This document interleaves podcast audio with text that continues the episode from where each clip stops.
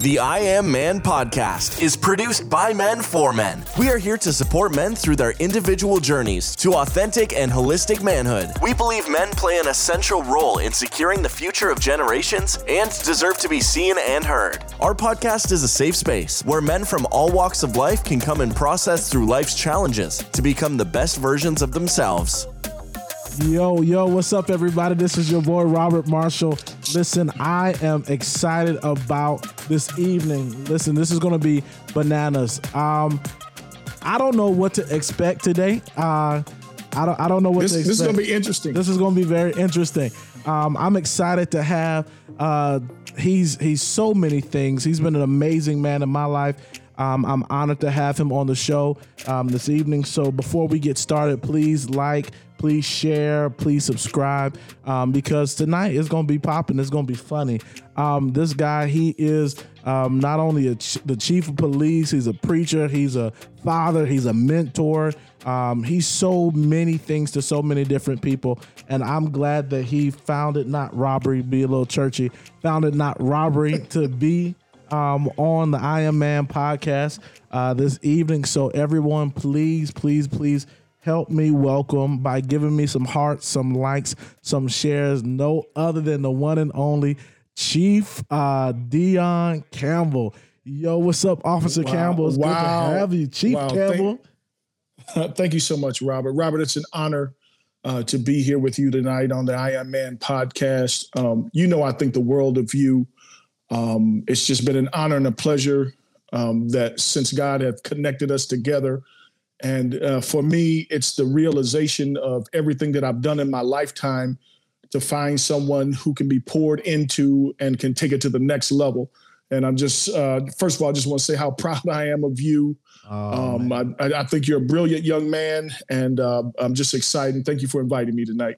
No, thank you for being on tonight. Listen, I'm excited that everybody is here, and you have done so many things in your life, Deion, and I just want to capture just a little bit of your story and who you are and what you do. So I'm not going to prolong, but I'm like I said before, I'm kind of nervous to hear what you have to say because you have some people who you just interviewed, and you have some people who know all your stuff. So I'm excited. Right. Deion is definitely somebody that I love, I trust, and I count to be a father, a mentor, all that's needed in whatever season I'm in. We've been walking together now for almost how many years now?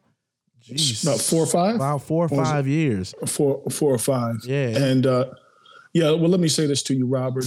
As much as you feel I've given to you, you've given to me also. And I think our relationship is a sign for manhood development and different generations, because one of the things I know is that I'm very clear about who I am and what I'm called to do. And I understand that this time frame in which we're living in is given to this generation. You guys were born for such a time as this. And one of the ways that I have stayed relevant is by God connecting me to you and upgrading me in many levels so that I can remain relevant and give my portion. I think I'm a foundational piece. And one of the things that I understand about men is if you don't have the voice of a man, because men give identity. One of the things that I'm graced to be able to do is to speak into the lives of men and tell them who they are. And because I've come out of fracturedness, I've come out of dysfunctionality, I've come out of situations where life just tried to destroy me. And I was fortunate to have a father who received salvation in his later years to speak into me and to tell me who I was despite his own dysfunctionality. And I think that that's what's important for this generation. This is the most gifted generation I have ever seen in my life. And it's designed to be like that for the season in which we're in. But one of the things across the board and globally is the lack of fatherlessness in our world today. And I think that's one of the biggest issues with men is that nobody has spoke authoritatively and lovingly into their lives and told them who they are. And so I think that our relationship is a symbol for many There's no domination here. Everything is just out of the right motives, and everything is done voluntarily. Go ahead. You're not going to tell me what to do. Right. No, man, but I'm excited to have you on, man. I want to kind of jump in. I want to introduce our new series here about relationships and situationships. Oh, now this is a sticky situation. Now, we do, you know, we are Christian, but we're not necessarily Christian platform. So when I talk about relationships, most Christians automatically point to marriage, and I want to cover a little bit more than marriage, because everybody out there isn't married. That's number one. And two, right. I found out that a lot of people don't even think that marriage is necessary for days. You know, it's almost like, you know, why marry when you can just live with each other and have a good time. So, you know, that's the stance for a lot of people. And I want to jump right in. So I think my first question for you, because I always kick off this podcast by asking, what is your definition of a man? My definition of a man, I think that manhood is the ultimate level of partnership between God and any entity in the earth. For me, manhood means responsibility. If you look at God's original intentions, the first thing he created was not a church, but he created a man, he created family life, and that was his original intention, and I always go back to that. So for me, manhood represents responsibility and stewardship, not only over his own life, the life of his wife and children, but it's stewardship over the purposes of God. And for me, the simplest definition of manhood is the ability to steward the will of God in the earth. That's the greatest responsibility given unto him. Mm. So when you mean steward, break that down for me. What do you mean by steward? What I mean by steward is the ability to manifest God's will in the earth realm. I believe that my wife is a gift to me. I believe that my life is a gift, that my children are a gift. And it's my responsibility.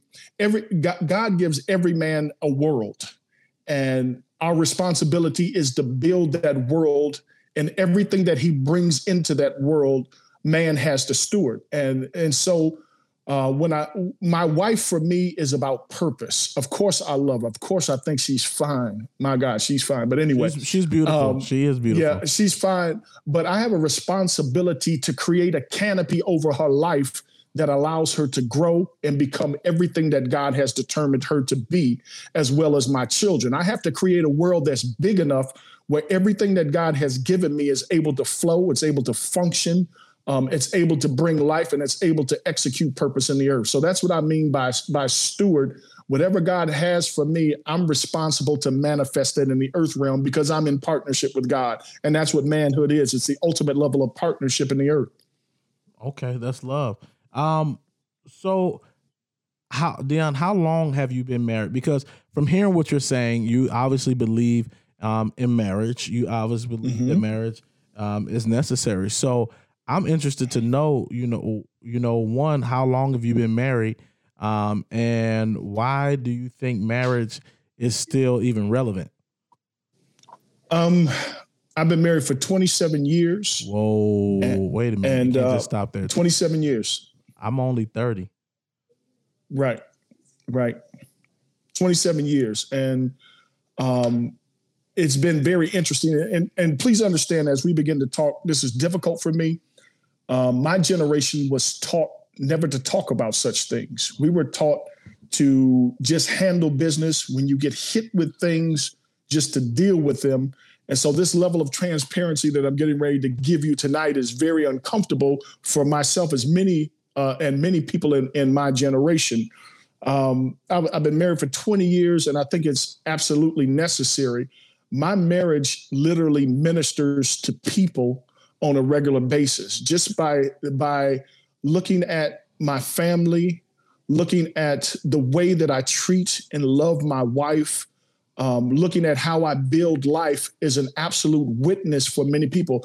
Most people, I've never told them that I was a minister or that I was saved. I don't even talk about such things, but I just live And my marriage has been a symbol to many, and particularly in the Black community, because there was a time in my city where there were not very many saved Black couples. And it was amazing, you know, as the years kept going and going, people looked at that as a minor miracle. And I think it's very relevant to today's society. Family fabric, again, is God's original intention for life. And people need to see that. If you think about it, most of the dysfunctionalities that people have today come from not having a quality family. Either the father was missing, they didn't have the proper structures in their home, life was difficult, and it all revolves around the family. And I think the same it is today. We have a very highly gifted generation, very intellectual generation, but a lot of them came forth out of situations because people no longer value marriage. People no longer value fatherhood. They don't value family type structures anymore. And this is a very me-oriented society where people have been doing it on their own for so long, and it's caused some deep hurts and some deep issues and insecurity. I've seen some of the most talented people in this generation, yet I've seen some of the most dysfunctional people that have been birthed in this lifetime. Once you begin to dig and get beyond the surface of people and their clear articulation and their intellect, you begin to realize how dysfunctional they really are. And they hide behind their giftings and their talents when deep down they're still very immature inwardly. They still have a lot of childlike ways. They haven't grown in a lot of ways. And I think that's a direct impact on not having a quality family life. And that's not to say this because you come out of a perfect married situation that everything's going to be well, but statistically, you're going to come out a lot better if you come out of a family life that has a mother and a father and some type of a structure.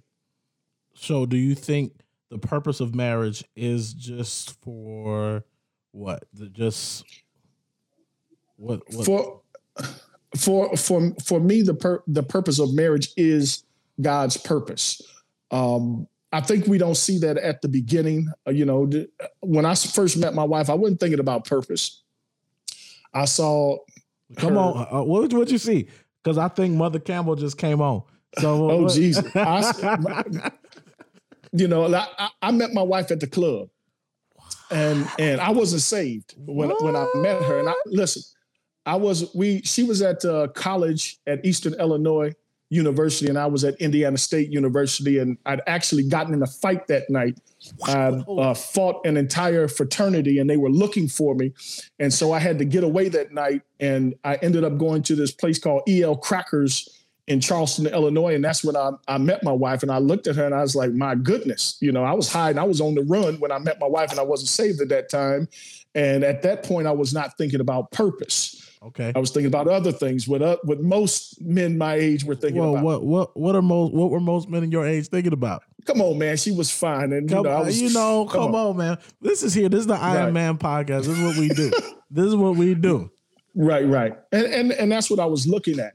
And I thought she was beautiful. It was right up my alley. She was intelligent.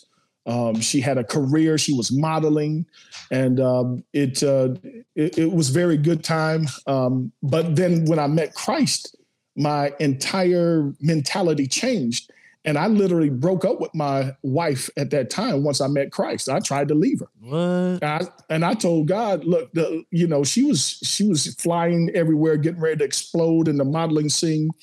And after I got saved, we both ended up getting baptized in Lake Michigan. My father baptized us in Lake Michigan. And I literally, at first I said, God, if this ain't the one for me, I'll let her go. I'm done with it. And I tried to get out of it, but God brought her back into my life. And I realized that she was the one. How do we get on this subject? What are you, Oprah? Listen, I'm trying to get there. You know, I'm trying to get there. Yo, so you just ran by. So you meant yours, because I got to break this thing down, and I appreciate your transparency. I know you guys are in ministry and you're doing your thing. So number one, you met your wife while you were. Oh, I know I'm gonna pay for this later, y'all. I see this look on his face, but you met your wife outside in the club, right? In the club, and you married her. You guys got in a relationship. So do you believe that people can meet their, that say folks can meet their significant others outside of church? Man. Welcome. In salvation, I would say, I'm not going to say that you can't meet them, but I think once you're in salvation, there's a different set of standards and rules that you have to go by. And notice what I told you. When I met her, I was not saved. And the reasons that I pursued her were what most unsaved people look at, is I thought she was beautiful. I thought she was intelligent, and I fell in love with her. And that's all I needed right there. She just... it was just someone who I really, really loved and really respected and really admired. But I think once you get in salvation, you can have conversation with people, but there's going to be too much contention if you try to marry someone who is not walking and understanding what you understand. Right. You got to be on the same path, right? Correct. You got to be going the same direction. Absolutely. So I think that's one of the tricks of the enemy, to be in salvation, but to look at the wrong things. Mm, yeah. Yeah. I think a lot of times men and women, because let me break this down. Break it down. I think that prior to getting married, and this was where a lot of my issues came in, people have a desire for their deepest needs to be met. Mm. Okay. Right. Their deepest needs. And then whatever they don't have in their life, they look for someone else to fulfill. Now, hear me now, their deepest needs, right? But no man or woman can ever fulfill your deepest needs. The only person that can fulfill that is God. And that's why people have so many issues in marriages, because they marry someone expecting them to fulfill their deepest needs. That was that whole story behind the woman at the well, where Jesus said, look, you're thirsty? Come take a drink. And that's kind of an analogy for how we are. We're thirsty and we need something to quench this thirst. And so Jesus is talking to her and telling her, look, I've got water to drink of and you will never thirst again. And as he's conversating, a lot of people miss this. The next thing he said was, go get your husband. And so what he was after was the relationship issue. And then she began to say, I have no husband. He said, you're right. You've been in 5 relationships and the person that you're with right now is not your own. What Jesus was trying to tell her, and I hate to be churchy, but it's just such a powerful image, is that you have been looking for a man to fulfill your needs and you haven't been able. You've been thirsty.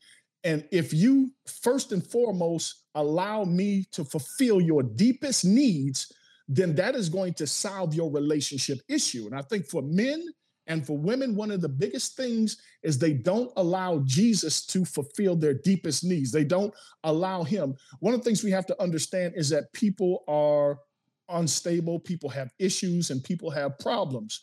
And when you get into a relationship, whether you're married or not married, when you begin to talk, it develops intimacy. And with that intimacy, what happens is your emotions actually begin to find a home in someone else. Mm. And they rest there. It becomes a part of you. And that's the dangerous part, because when your emotions rest in someone else, when they're doing good, guess what? You're doing good. When they're doing bad, guess what? You're doing bad. So it becomes an emotional roller coaster when you get into any type of intimate relationship, whether you're saved or unsaved. And people, all of a sudden, they get uncomfortable with that. They go through many stressful situations because they become dependent on that person to fulfill their deepest needs. And no man or woman could ever fulfill your deepest needs. They can fulfill some of your needs, which they are supposed to, but your deepest need has to be fulfilled by God. And I guess it brings us back to the question of making sure that you've been made whole before you get into marriage. Mm. And I think that's one of the main issues why so many marriages fail, is because people fall in love with this image and they have temporary needs met, and they think that that's the issue with them. And when they get to a place when they realize that this person cannot fulfill my deepest needs, then all of a sudden they fall out of the illusion of love, and that's when they break apart. And that breeds forth tragedy and heartache and also not only impacts them for the rest of their lives, but it also impacts the children that may have come forth out of that relationship. And so that's why I take relationships so very, very serious. And the purpose of marriage is just very, very powerful to me. Is that making sense, Robert? It makes perfect. Y'all tell me, does it make sense? It makes perfect sense to me. So in a lot of times, people are, especially in church, people are discouraged to have sex prior to marriage, right? So, and that's kind of what has been the norm. That's kind of been the standard, that there's no sex before marriage. But I don't really hear people talk about why why they should or they shouldn't have sex before marriage, besides, you know, it being a sin.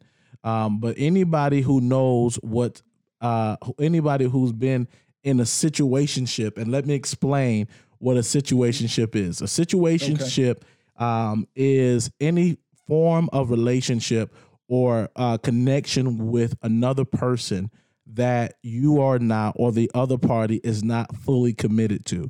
So a situationship could practically be, you guys have been in an intimate relationship, been having sex with each other, but you don't plan on being in a committed relationship, or there's no marriage. Or a situationship could be somebody who is on the verge of divorce, but before their divorce is final, they've wound up in an intimate relationship or in an emotional relationship with somebody else before the divorce is over, so they really can't marry. Another situationship is friends with benefits. We all kind of know what that means.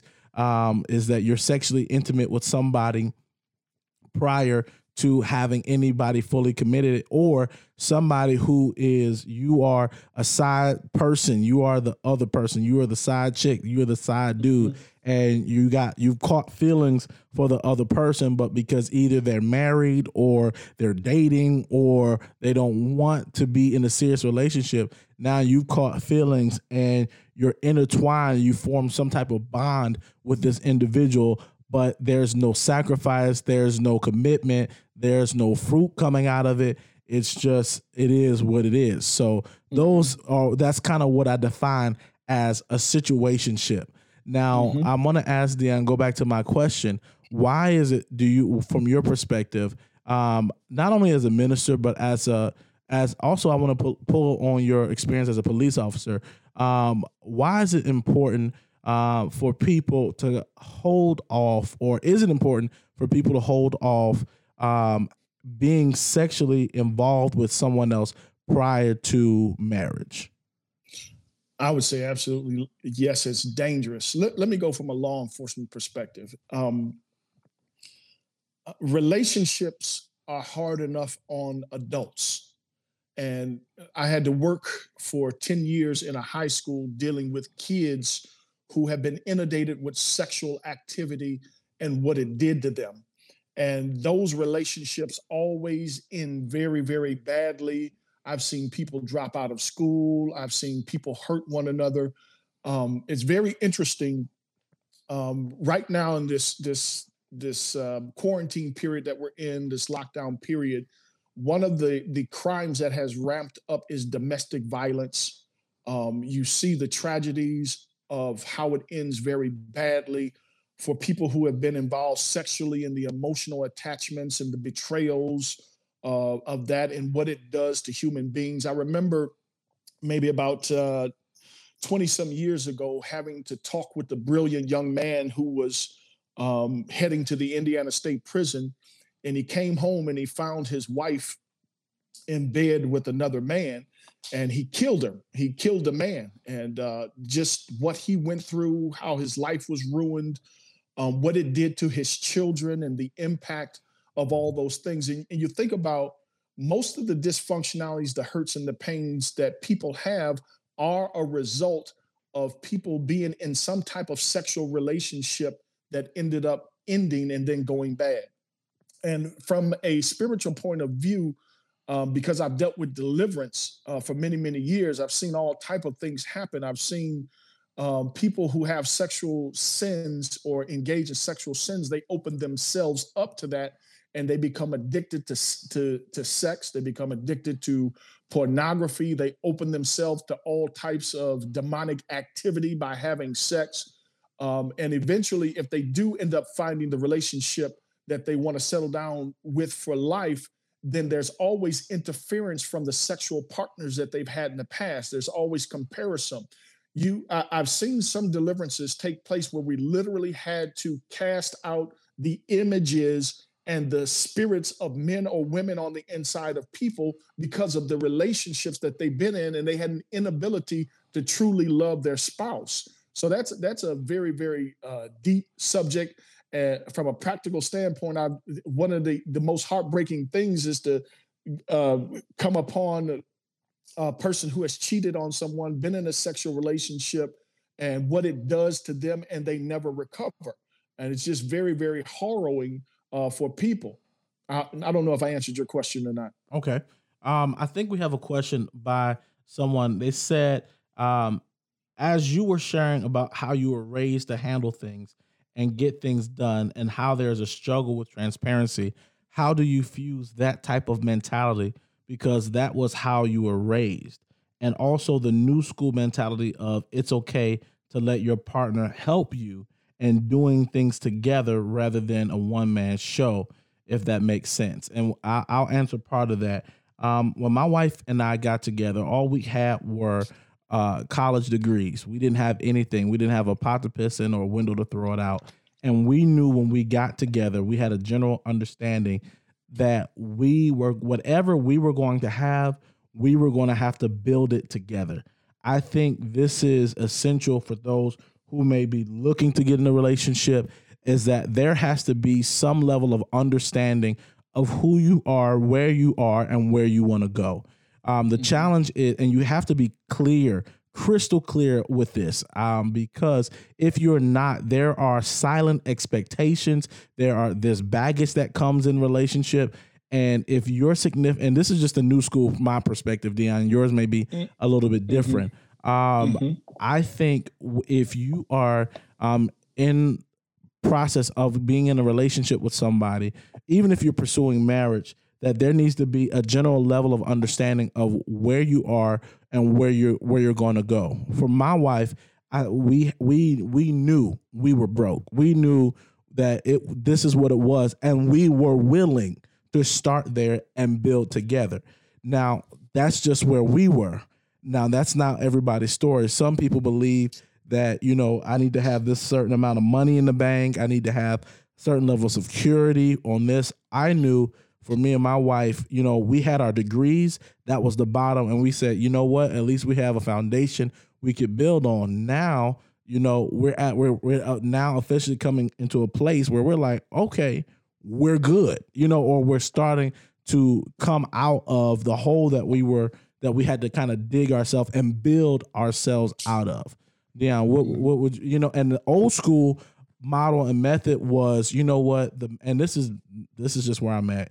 Deion, I don't, you know, I'm not one for, you know, in 2020 to be like, yo, it's all on the man. It's all his responsibility. It's all, this is what he has to do. This is what he has to do. Now you tell me, old school versus new school right now. Where you at? Okay. I've been on a journey, and I'll try to describe that journey. Religion did a lot to me. And it made me misinterpret it. It made me misinterpret what God's will was for manhood and for marriage. You have to realize I come from the South, and I had an image. My mother, she was a good Southern woman. She cooked, cleaned the house, so forth and so on, was always there, always with the children. And my biblical understanding at that time, because I come out of old school holiness, and I used to, you know, we have similar backgrounds. I come out of one Lord, one faith, one baptism, no earrings. For the first 10 or so years of our marriage, my wife only wore dresses, and she wore no makeup. She wore no earrings. So I come out of that whole mentality. And the scripture that I used for marriage at that point was, wife, submit to your husband, not answering again. But and as Sarah called Abraham Lord. So that was my mentality, not understanding what manhood really was or what being a husband was. And my wife, we got to a point one day, and I said, why do you wear dresses? Why do you do this? She said, because you told me to. And I said, the Lord never convicted you of that? She said, no. So we had gone on a journey, and my wife used to throw this scripture at me that submit one to another. And I would reject that because I couldn't fathom that me having to submit to my wife in any shape, form, or fashion in anything, because I'm the man, this is how it is. And believe it or not, that shaped a lot of Christian men at that time, is that view. And I've journeyed to a different place where I no longer believe that. I see my wife as an equal. My wife has the ability everything that we do now is together. We co-own everything, which includes our money, includes the decision-making process. She is equal with me, and I didn't have that mentality at the beginning. At the end of the day, if we have some contention or a disagreement, she'll ultimately defer to me at that point. But this is after a discussion, this is after a talk, and this is after an understanding, hearing her side of view. And I had to journey to that point. And now the way I perceive my wife is that she is a gift unto me. I see her totally different. In my heart, I'm set on the fact that this is my wife for life. That's my posture. And anything that tries to separate me from this woman is an enemy unto me. And that's the position that I have. My wife and I will be married for life. And so the journey has been interesting. And one of the primary things that I've learned is that men and women have to journey together because each one of them have different experiences. And every time you go into a personal experience, it changes you and you become another person, especially if you're a businessman or you're working all the time or you're traveling all the time. Every time you go into one of these venues, it changes you. And if you're not careful to articulate to your spouse the changes in your heart, you could literally disappear from their sight and you become a person. They marry this type of person, you become a totally different person. So I think that the ability to journey together is very, very important. And when I was talking about transparency, it was forbidden for, I'm transparent with my wife, but it was forbidden to talk about this to other people. You just handle things on your own. And I think I've had to grow from that. And you've challenged me to do that. So thank you for that. Oh, yo, this is real good. That journey thing is incredible though, Robert. A lot of people end up disappearing from the sight of their spouse because they have all these experiences, especially, if you're a businessman, you're meeting different people. And then all of a sudden home becomes a place that's very foreign to you. And a lot of times people break up because they don't know how to share their experiences and share their hearts. So, first of all, I want to say, I wish I would, ma'am. I married Jackie Marshall and she wasn't going. I actually grew up the same background, holiness. Now I still love a woman in a hat and some slingback shoes, and my wife wasn't going. And so she's like, I'm not wearing that. I'm not doing that. That's not who I am. And I still try to make her become somebody that she was never created to be. And I think that caused some real issues in the beginning of our marriage because I wanted her to be somebody that I had a vain imagination. I had a thought pattern. I had an idol that I wanted her to become. And I'm realizing I did not marry that idol. I did not marry that image. So I then had to kill that image, kill that idol so that my wife could be free to be all of who she was created to be. And anybody who knows my wife, she's amazing. She's a boss. I think that there's nobody like her. She's amazing. She's a one of a kind type of person. I hope you hear me, boo. She's a one of a kind type of person. And one of the things that you talked about, Deion, that I'm really committed to is that, and that any man that I've had on the show, we always talk about, or my working definition of what it means to be a man is to be committed to the process of becoming. I really believe that authentic manhood is not an end. There's not really an end. It's a journey. It's a commitment to the journey. And I just appreciate your transparency and you talking about, you know, this journey. So if there's a man that's out there, or there's somebody who is dating, or who's looking to potentially be married one day, the woman, listen, you have to get in the place where you accept and you accept who that person is for who they are, and not try to change them to become who you desire them to be. Your girl is not going to be Beyonce. She's not going to be all these other images that you talked about, Deion, especially as men, because if you look at statistics, Deion, there's a lot of men who are addicted to porn. There's a lot of men who are exposed to sexual images all the time. And what we do is we create this ideal partner in our head, and we contend with that image that sets up, and whoever we date, we compare them to that image. So the first thing that we as men see, we're stimulated by sight. So we automatically see somebody that's beautiful, and our minds start going, okay, this looks like the image.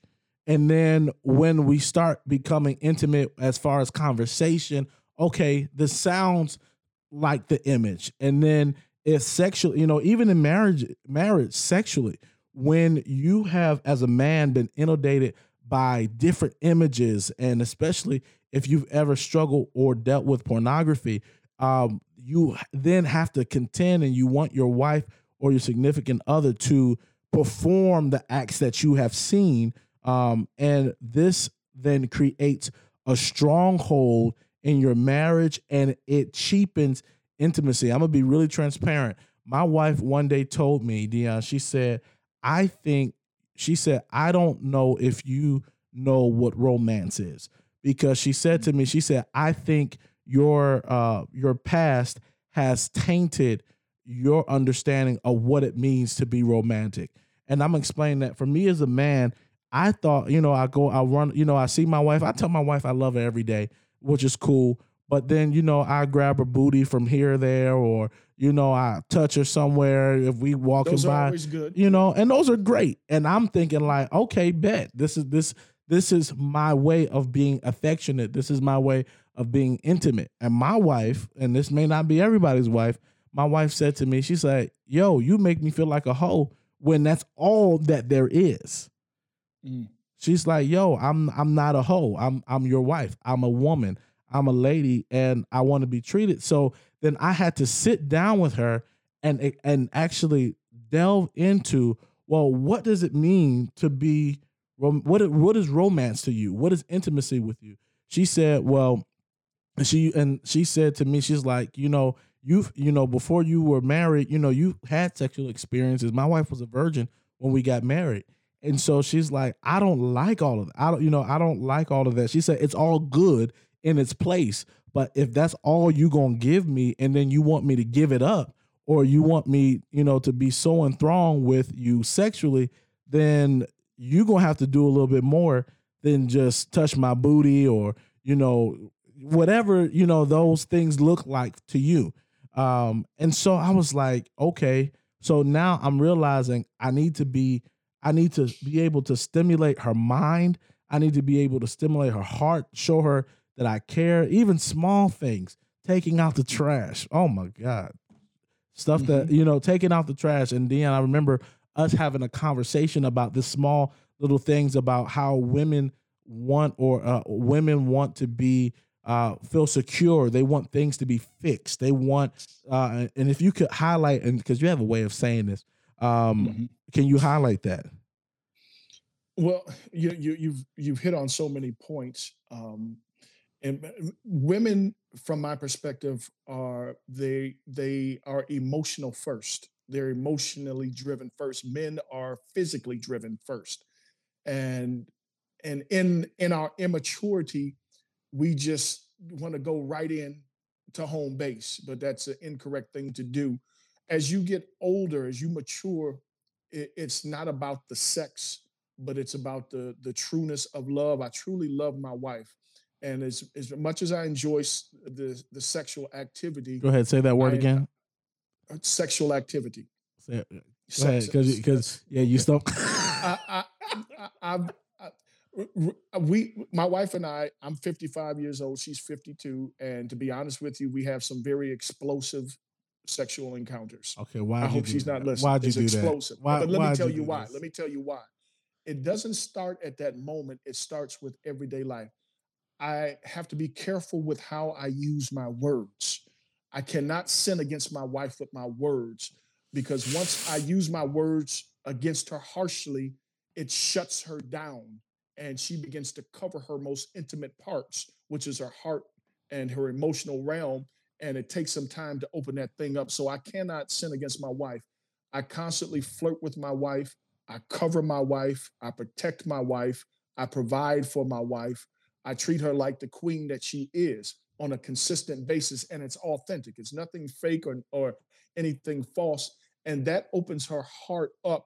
And when we do have physical encounters, it makes it that much more better for her, because I value her as a person and I love her as a person and not just some physical item or a physical specimen. And it really does something. I think that's been one of the keys for me, is to love who she is as a person, and give her honor, and to serve her, and to respect her. You know, I was really dismantled when I heard the scripture that men love your wives as Christ loved the church and died for it. Mm. So how do I die to myself, my selfish needs, to make sure that my wife has life? What must I become? And I think, you know, a lot of the issues stem from the root of the problems. You talked about some of the sexual problems, but I think there's a root to it that people miss or overlook. Why do people go to pornography? Why do people look elsewhere? Why do people cheat in relationships? The act is not the main problem. There's something else beneath the surface that has not been dealt with that causes a person to go to that. We'll focus on the infidelity. We'll focus on the masturbation. We'll focus on the pornography, but it's a much deeper issue. There's a lot of voids that exist on the inside of us that have never been dealt with, and that's what makes it dangerous in a relationship when you have undealt with issues prior to getting married. And that's why before you get married, you really need to go through a process. You really need to have, I'm a big advocate of having counseling, first and foremost, so that you can get to understand yourself, and then you can properly love other people. But that's been a big secret for me, is the way that I treat my wife. I constantly date my wife. I constantly flirt with my wife. We'll go to the movies. I'll take her here. I'll take her there. My wife doesn't make groceries. I'll go make groceries. That's a Southern term, make groceries. But I do groceries. I enjoy it. And another thing that I wanted to say, Robert, is every marriage has to be customizable. You know, everyone comes out of a situation, they have an image. And a lot of times men try to make women their mother. They're looking for their mother. And when they don't get their mother, they get frustrated. But every man has their own purpose. And just like Adam was given a garden and a context, and he was given resources to fulfill what God had given him to do. And then when Eve was joined with him together, they took that world and they built it. The same thing it is with marriage. It's customizable. Things that work for me may not work for you and Jackie. And that's where dialogue has to come in, and shared responsibility, shared life. And we've got to get to the point first where we realize we've been shaped. We've been grooved in a certain manner to think a certain way. And then you bring another person into the picture who thinks an entirely different way. It's cool for the first 6 months, but afterwards you got to live life, and you find out that you're a very, very different person. And that's where you have to sit down, come up with a strategy, come up with a plan, come up with an agreement on this is how we do things. You know, when we used to do marriage counseling, we used to have them sign contracts. We'd have them look at their credit. We'd have them look at their preference, their sexual preferences, how many kids they want. They'd have to discuss all these things before they got married, and some of the things that they would never even think about. But I've seen those marriages last the test of time because they dealt with their issues before they said that I do. So it sounds like a lot of work goes into marriage. So why would any dude want to get married? Why would anyone want to get married? Why would any specifically? And because this is the I Am Man podcast, our audience, you know, we speak to everybody, but our audience is, you know, is predominantly men. So if I have to do all this work mm-hmm. to not only get somebody and to keep somebody, it sounds like there's a lot of work. Why would I even want to entertain being married? Well, I can only speak for me. For me, it was falling in love and recognizing the purpose that was in my life, that this was a portion that was given unto me. At this point, I can't imagine not having the wife that I have. And I've told my wife, if something, God forbid, ever happened to her, I would never remarry. It just wouldn't feel right for me. This is my wife for life. And on this end of it, I'm in the third, fourth quarter of my life, it has been the most beautiful part of my life. It's given me companionship, my deepest and dearest friend in the entire world. I wouldn't have made it sometimes without her. You know, the whole principle of two is better than one is very, very true. I think together that we're a force in the earth. It just increased the weight and the productivity, and it was a great asset to me in every shape, form, or fashion. I couldn't imagine doing this alone or by myself. That's just, I'm not built that way. I think God put on the inside of me to be married for my particular situation. And for me, it's just been the most wonderful experience in the world. I don't regret one day of my marriage. I'm as much in love with my wife today as I was in the beginning, if not more. I tell her all the time, my love increases for her. Sure, we have our issues. We have, and we don't argue, but we do have moments of intense fellowship. So you take that how you want. But for me, I couldn't imagine not being married. I would never want to do life by myself, and she just completes me. And I just honestly and truly love her, and I'm thankful that God put her in my life.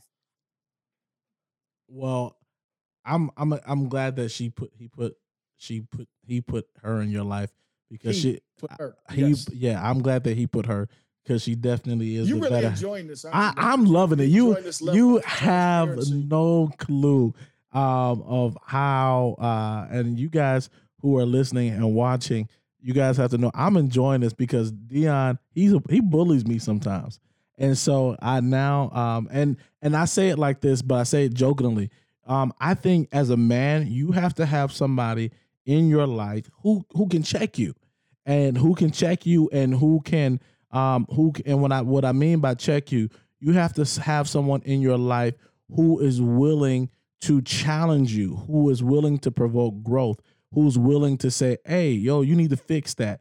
And I think a lot of men in my generation, we don't necessarily like that because many of us have never even had a genuine father in our voice, and so they're used to being mothered, and it's confusing when a real man comes into someone's life because they're used to being mothered. So, well, what do you mean by that? That most men just grew up with their moms, to be honest with you, and it's a different dynamic. And when a man comes into their life, it's almost offensive to them a way a man talks to them because they're used to the motherly dimension. You need a motherly dimension. We don't minimize that, but most men have a difficult time with having men who make them accountable because most men have no accountability whatsoever. And, you know, with you, I was rough on you and I had to be for your configuration because of the voids that you had in your life, Robert. You, how do I say this?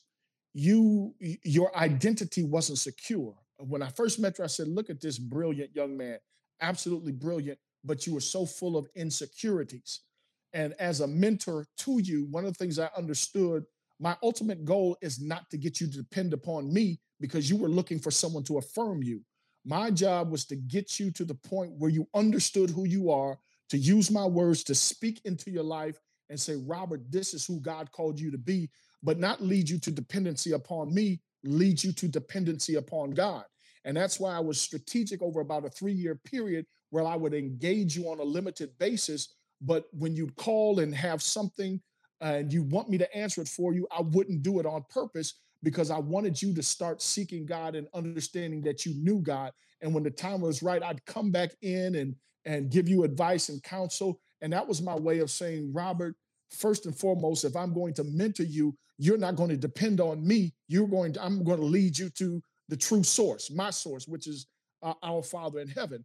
And I think that your development has been very notable, and people can see who you've become, the confidence you've become, because I didn't lead you to myself. I led you to God. And I think that men lead those type of mentors, because you end up in a lot of freaky, wrong, dysfunctional situations when you end up with a mentor who wants you to become their servant or their slave. That's not mentorship. That's being a slave. And in the church in particular, it rubs me the wrong way when I see these so-called fathers and they got a bunch of minions running around that are just duplicates of themselves. That's the wrong type of mentorship. That's not fatherhood in any shape, form, or fashion.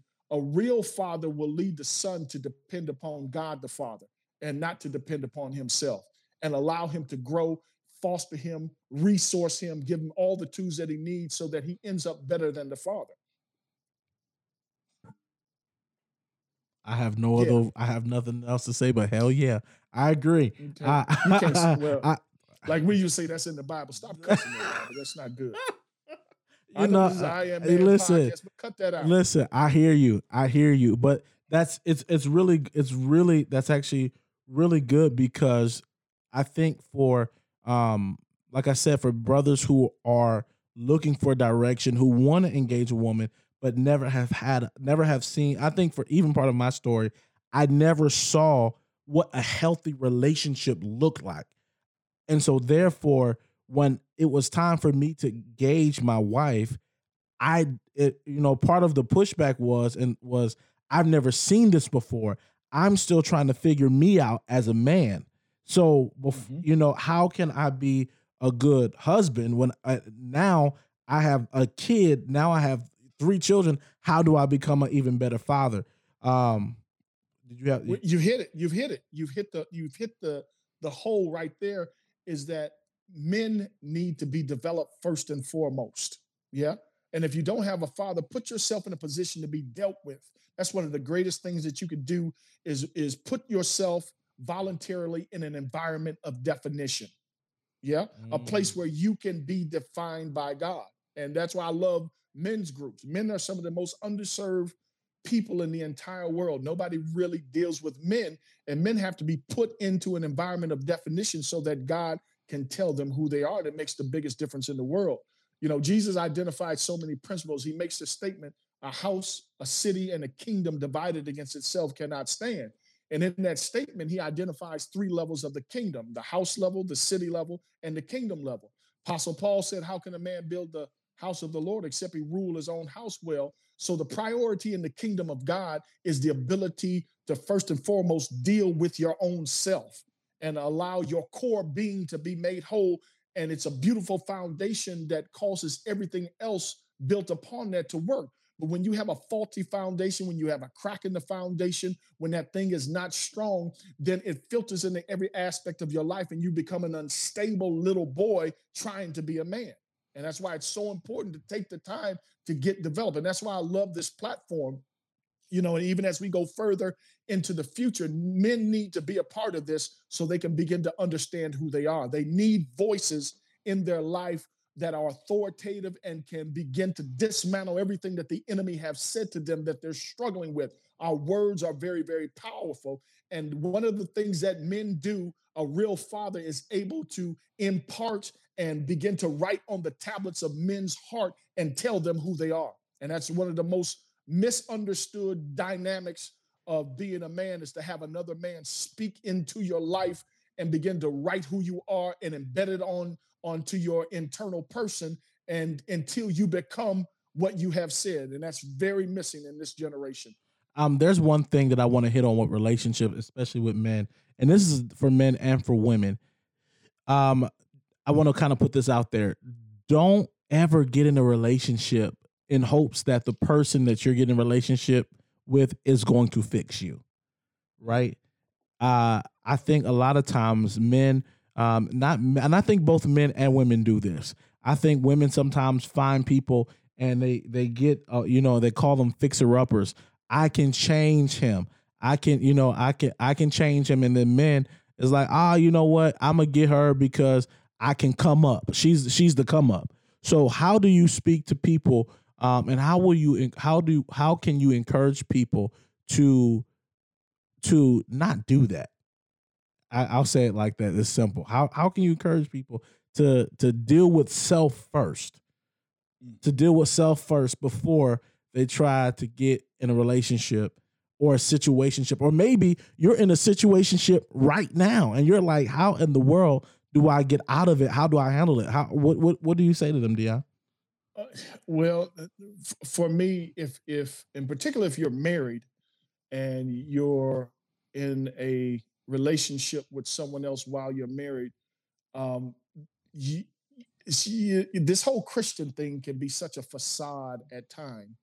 And some of your most deceptive people are found within the church realm who have gifts and they use them deceitfully to prey on certain ones. Either they'll prey on men, they'll prey on women because they have gifts. They can see what they need and they use that to ultimately get what they want. And I think having dialogue like what we're having tonight and emphasizing the need to be made whole first and foremost, that whole dynamic, once we look at the horror stories, when you begin to bring on men who have gone through some things and been through harrowing experiences, women whose hearts have been broken, who actually hate men right now because of all the things that men have done. There's some women that are listening right now that just don't trust men. They're listening to figure out, what's wrong and thinking that there's something wrong with them. It is imperative that we deal with ourselves first and foremost. And that's why we got to go back to the basics. One of the things for me, Robert, is that I'm called to build foundations. And that foundation of wholeness in people has to be first and foremost. That's the true essence of the apostolic, is to lay a foundation. Once the correct foundation is laid on the inside of a person, it causes you not to be deceived. It causes you to make good, solid, stable decisions so that you understand you can see the wolf before they come. So that's my perspective on that. Well, that's deep. Yeah. It's interesting. In the world, before I got saved, my gifts were in operations. I used to see things, have visions. I could read people like that. And I would use that discernment. I can look at a woman. I see architecture and structure inside of a person, and within 5 to 10 minutes, I can tell you what's going on with them and how they're made. I've always had that ability. I would use that ability to construct a strategy on how I would get the next woman, how I would get her. I would look at where she's void, where her void's at, what she's thirsty for, and I would develop a pattern, and I would be patient with it until I got what I wanted. Yeah. Now when I got saved, that same gift that I have when I wasn't saved, I began to use it to minister to both men and women rather than take advantage of it for myself. And that comes with me being converted. If not converted, then that gift that we have turns into a dangerous and evil weapon. And I think that's one of the biggest issues, is that people have come to salvation without being gutted on the inside. They built Christ on top of who they've always been and never taken the time to get all their guttings to be rehabbed and all that stuff out of them first and foremost. You're not ready to get married. You're not ready to get married until you go through your personal process. Well, I couldn't agree more. I couldn't. So Deion, because we've been at this for a while and we can talk all the time. We can talk all night. I have a question for you. For one of the questions that I get the most is from men. How do you know when you found the right one? How do you know that this is it? Is there some big light? Is there some, what happens? Mm-hmm. Let me say this first and foremost. Get this image out of your mind that there's a soulmate out there for you. It's not true. There's no such thing as a soulmate. Marriage is a choice. Now, I had a set of things that I wanted before I was saved, and then in salvation through multiple counseling sessions with couples. It is absolutely a choice. And I think that God allows you to marry who you want to marry when he pulls the trigger. So I don't think that there's just one person out there for you, that this perfect person that you're waiting for. It's not that. You have to make a decision, and then God will either back that decision or he'll let you know. And I think that people have to get to that point. You've got to know, and that first and foremost, we go back to the primary thing is getting delivered yourself. Because the more pure your heart is, the clearer your sight is. Your heart affects your ability to see things correctly. Mm. If you're still dealing with a lot of issues, it's going to affect your sight. And so as we keep hammering that point down, it's important for you to get delivered and go through a process and some levels of maturity, and you still have some blind spots. But marriage is an absolute choice. You choose who you want. And just like anything else in life, you wait for God to pull the trigger. Now, there's some people, God's like, no, you stay away from them. But it's not like God is somehow magically going to bring this person from Italy and supernaturally bring them here. Not saying he can't do that, but it's still a choice. You have a choice to marry who you want, and you need to choose well. And once you come to that point, you have to see the end before the beginning. And my purpose is everything to me. The future is everything to me. So I'm making decisions right now based upon my future. My wife was, God allowed me to marry her. When I got saved, I said, I'm done.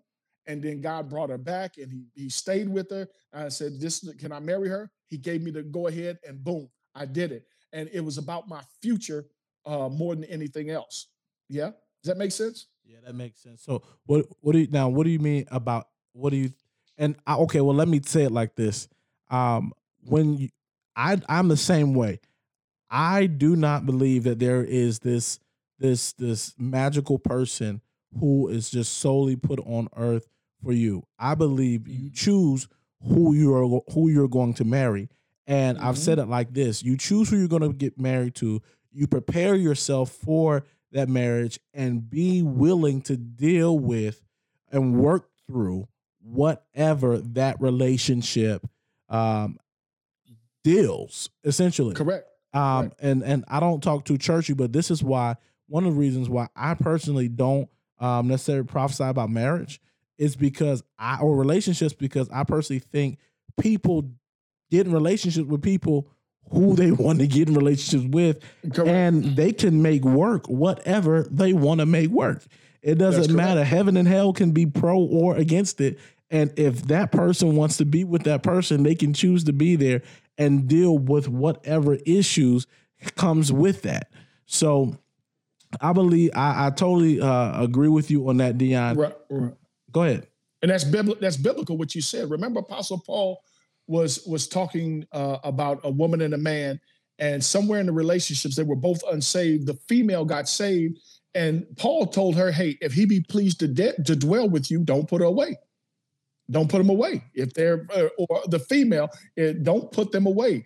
If you're in a situation where you've been unsaved and you get saved and they're not saved, hey, if they're pleased with you, they understand what you're doing, don't put them away. So he understood there would be situationships that we'd have to deal with. Situationships. Yo, somebody hashtag situationships. Listen, Deion, I could talk to you all night. Deion, what is one thing, as we get ready to wrap this thing up, what is one thing that you want to leave with men who are maybe in marriage, maybe they're in a situationship, maybe they're single? What is a nugget from out of your life, a declaration or a principle that you've decided to live by in order for you to become the man that you are today? I think ultimately it's a genuine and authentic relationship with the Father. We can talk salvation, but not be serious about it. We can be playing with it. I think the change in my life was out of a desire to really want to fully give my life to God. And it's like I had an awakening. And I think we all grew through stages of awakening. But I think the most important thing is our relationship with God and wanting to please him. Out of wanting to please God, everything else has to come in alignment with that. And that, to be honest with you, that's been the driving factor in my life.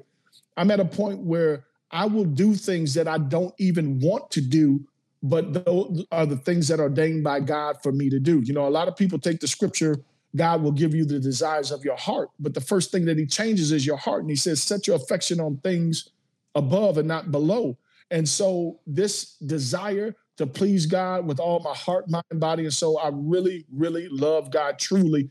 And there's a fear that comes over me when I think about the responsibility of stewarding my family, my wife, everything that he's given me. And I think that is the most important thing. And God has been faithful to me. You know, one day we'll have a conversation.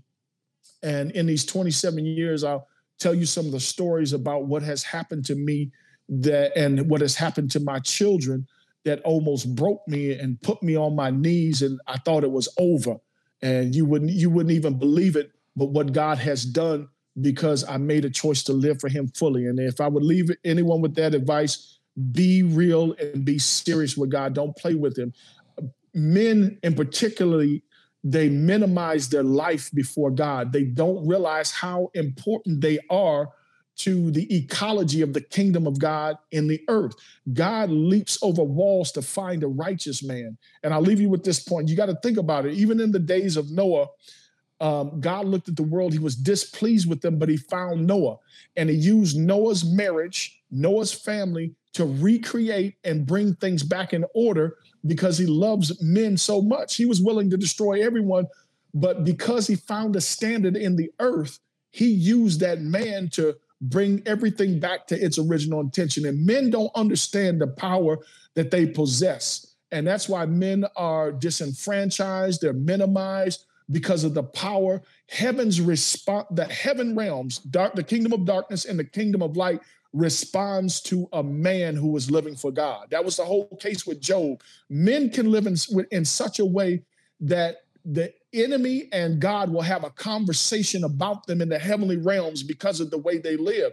And men don't understand how powerful a correct life that they live before God is. I know for myself that there is nothing withheld from me as long as I obey God.